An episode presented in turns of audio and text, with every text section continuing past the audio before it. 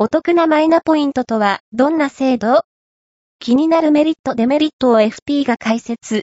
必ずマイナンバーカードが必要なので、早めに申請すること。誰もが、必ず、最大5000円相当のポイント還元が受けられる。赤ちゃんからお年寄りまで対象となる。普段利用している決済を選ぶとメリットが大きい。キャッシュレス決済に馴染みがない世代では、使い勝手が良くない場合も、